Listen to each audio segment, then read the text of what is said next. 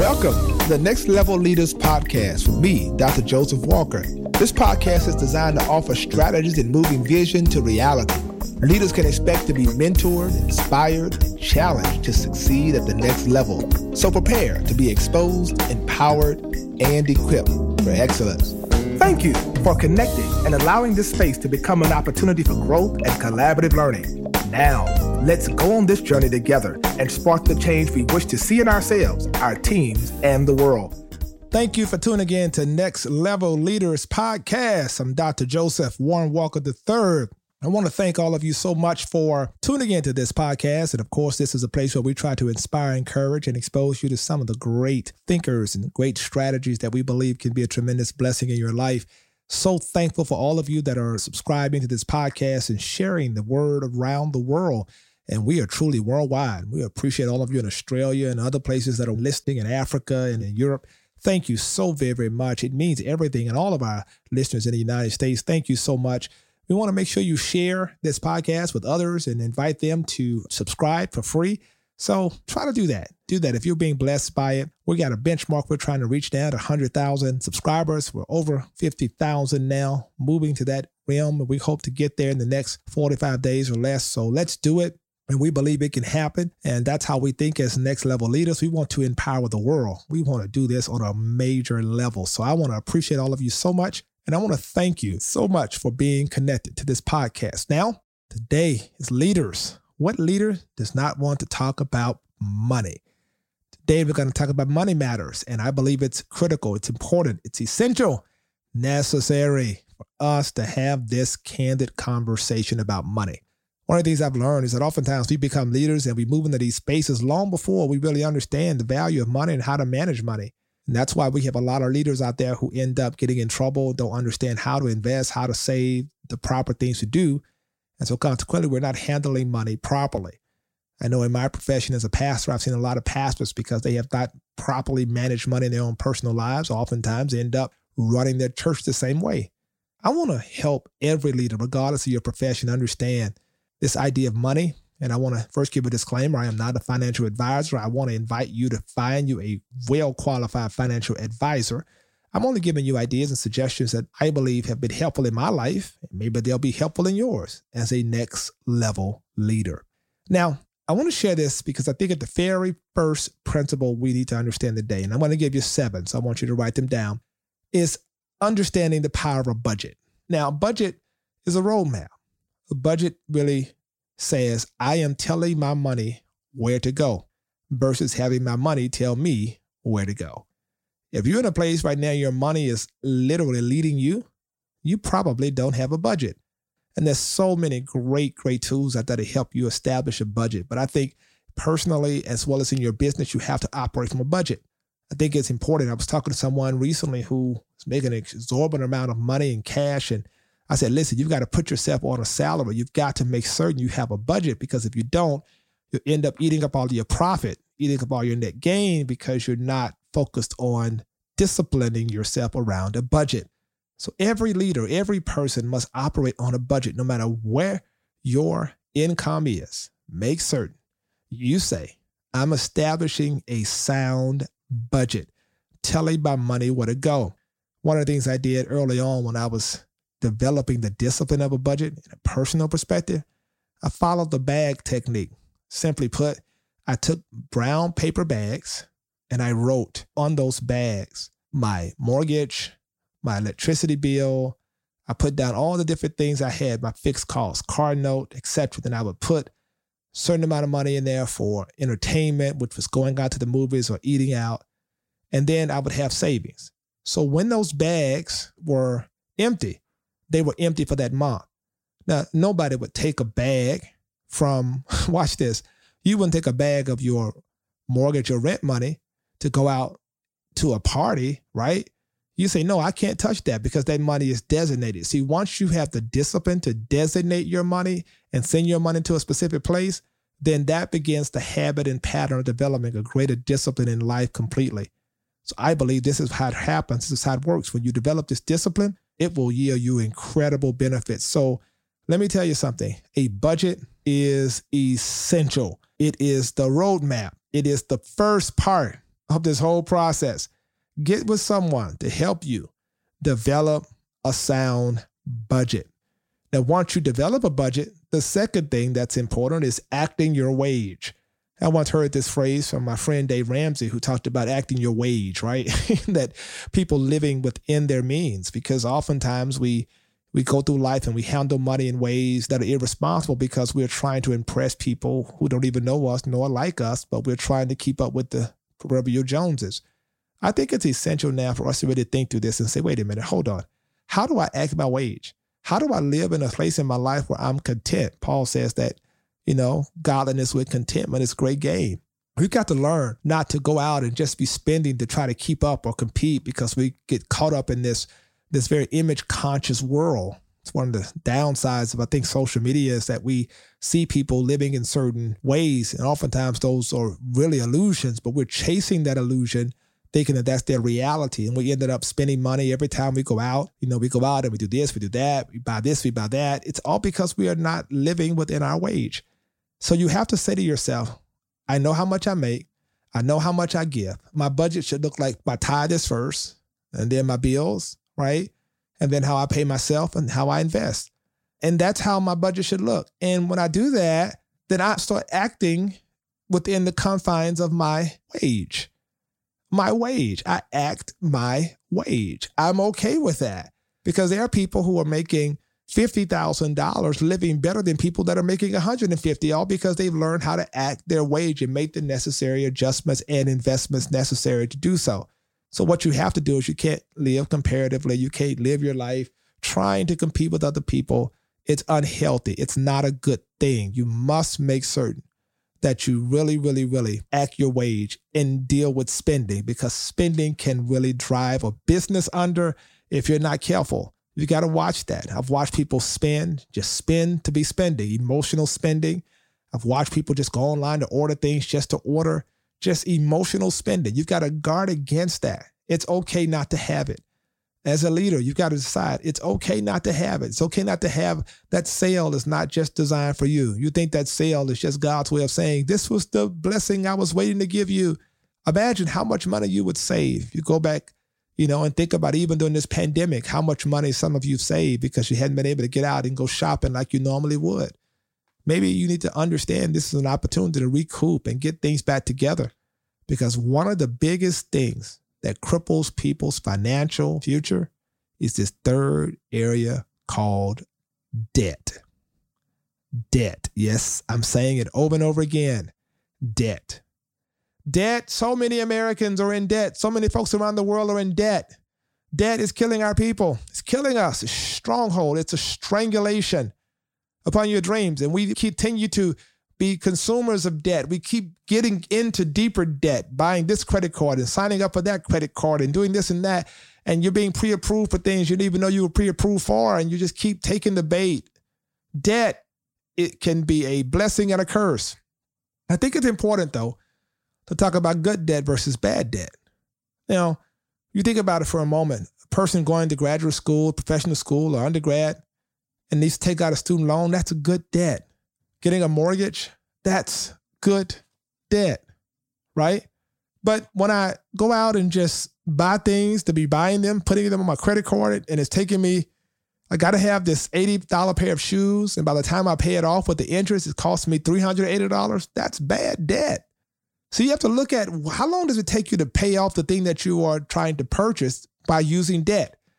You should use debt to leverage it in order that you can use other people's money to buy time to pay off what you need to do, but don't use debt as a lifestyle.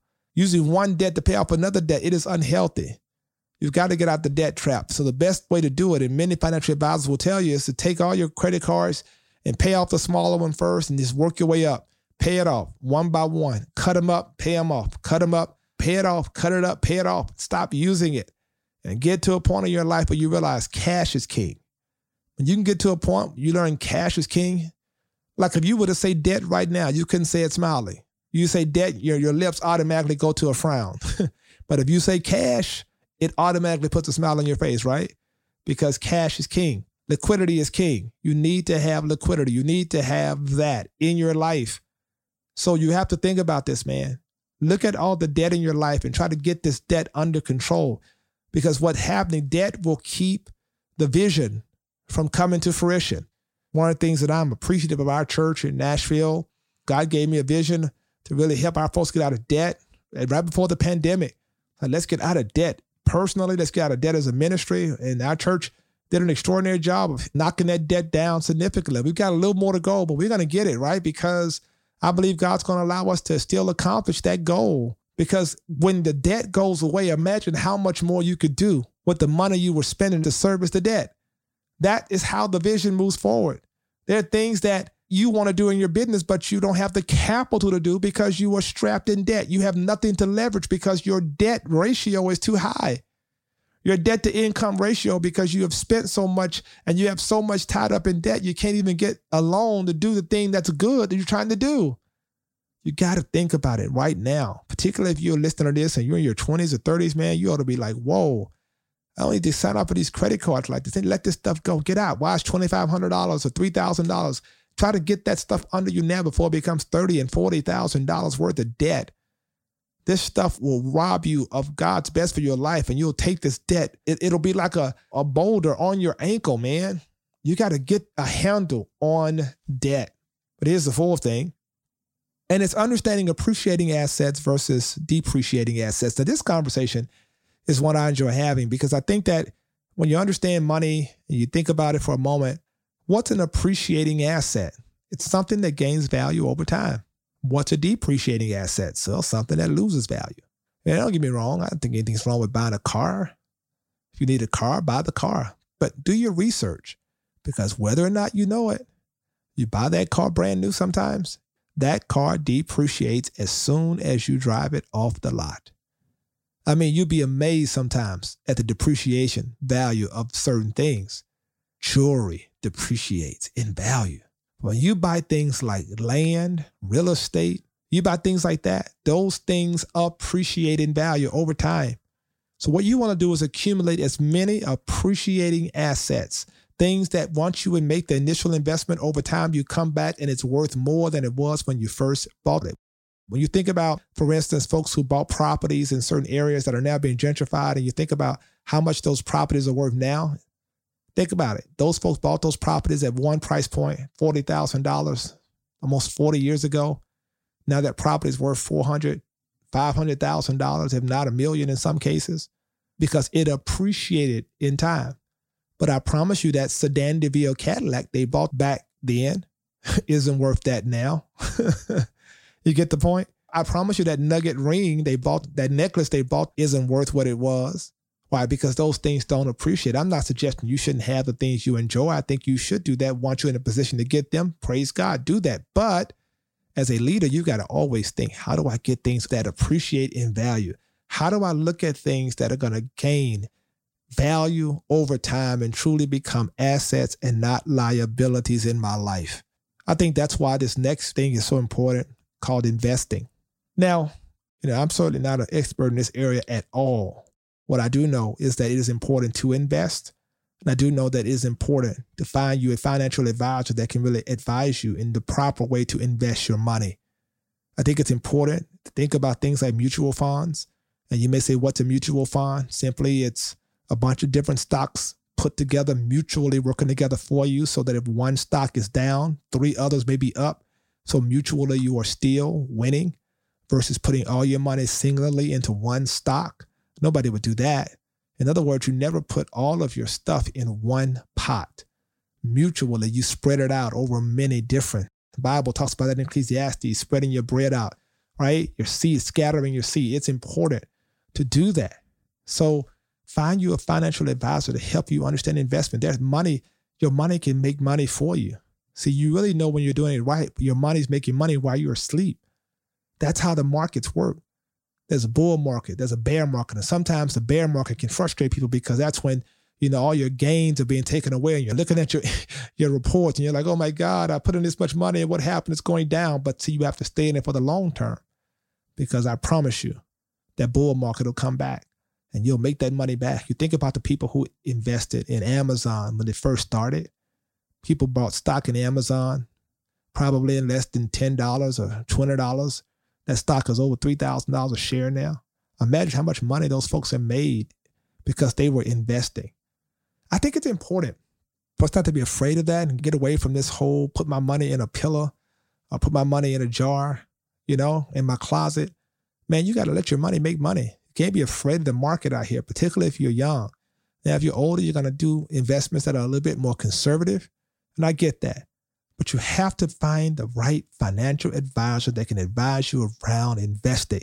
Thing that I've done a lot of times, I've shared with a lot of mentees. I've gone to what's called financial calculators. You should do this yourself. It will really, it will really be an eye opener to you.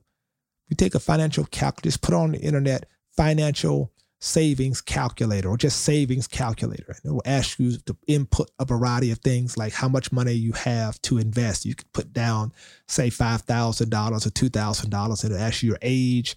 It'll ask you how much you plan to yield on the money. You could put down 8% or 10% based on pretty much what the market, it'll give you kind of a framework for that. And then how long will you invest it per month? And you can say, I'm going to invest $500 for 20 years you would be amazed at what that looks like over time. It's those things that motivate you to understand the importance of investing, man. See, if you could ever learn this, once, once you get your mind shifted away from depreciating assets and you start thinking about all the money that's in your closet right now that should be somewhere making money for you, shoes that are out of style, right? Things you don't even wear anymore.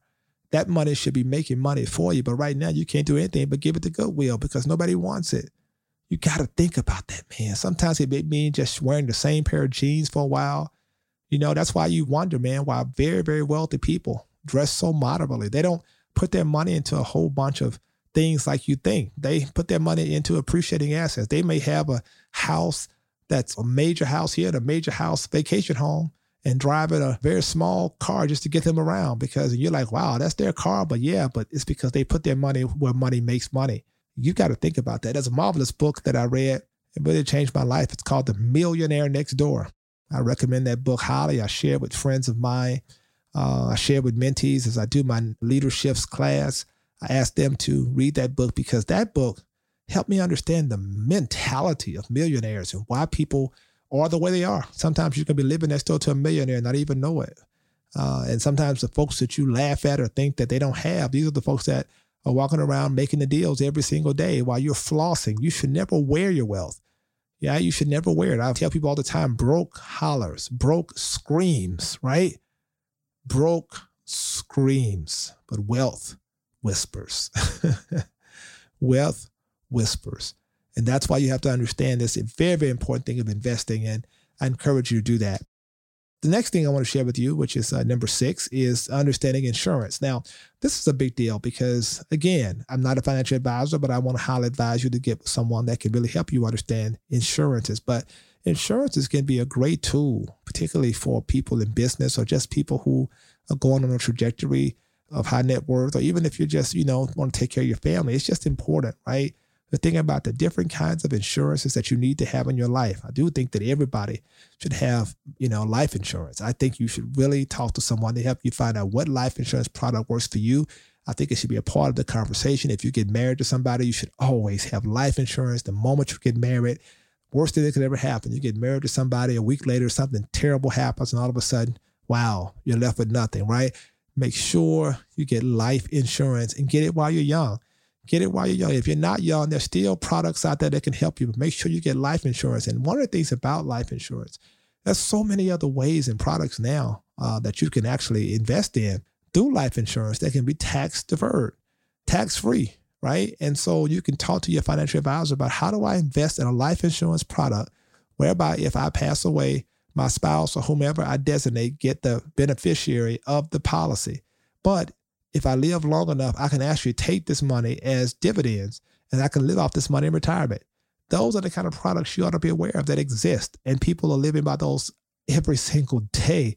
And they're taking tax deferred stuff and they're, they're living on it. And it's, it's a beautiful thing. And so I think there's a lot of ways to really utilize your investments and to think about insurances, but you have to have the proper insurance one of the things that is so sad to me, so disturbing, is to see a lot of people who end up dying and never had insurance on their kids, never had insurance on their family. Insure your kids. You never know what'll happen. Have insurance. Don't be that person that's, you know, always trying to raise money to bury somebody or do this insurance. And and don't think about just burial insurance. Think about life insurance. Think about a way you can not only bury the person, but you can also take care of the children if need be. Think about insurance in a broader sense and make sure that you're not underinsured, make sure you're not overinsured. And that's why you should talk to somebody who is a professional that can help you in the area of insurance because every single person listening to this podcast, you got to have the proper insurance. So talk to somebody, whoever is an insurance or a legitimate insurance agent,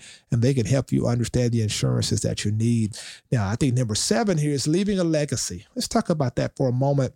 I think, you know, when the Bible says a good man leaves an inheritance to his children's children, leaving a legacy means that all these necessary decisions that we talked about, all these different things we've shared today are important in leaving a legacy. Every day I wake up, I think about my daughter, I think about my son.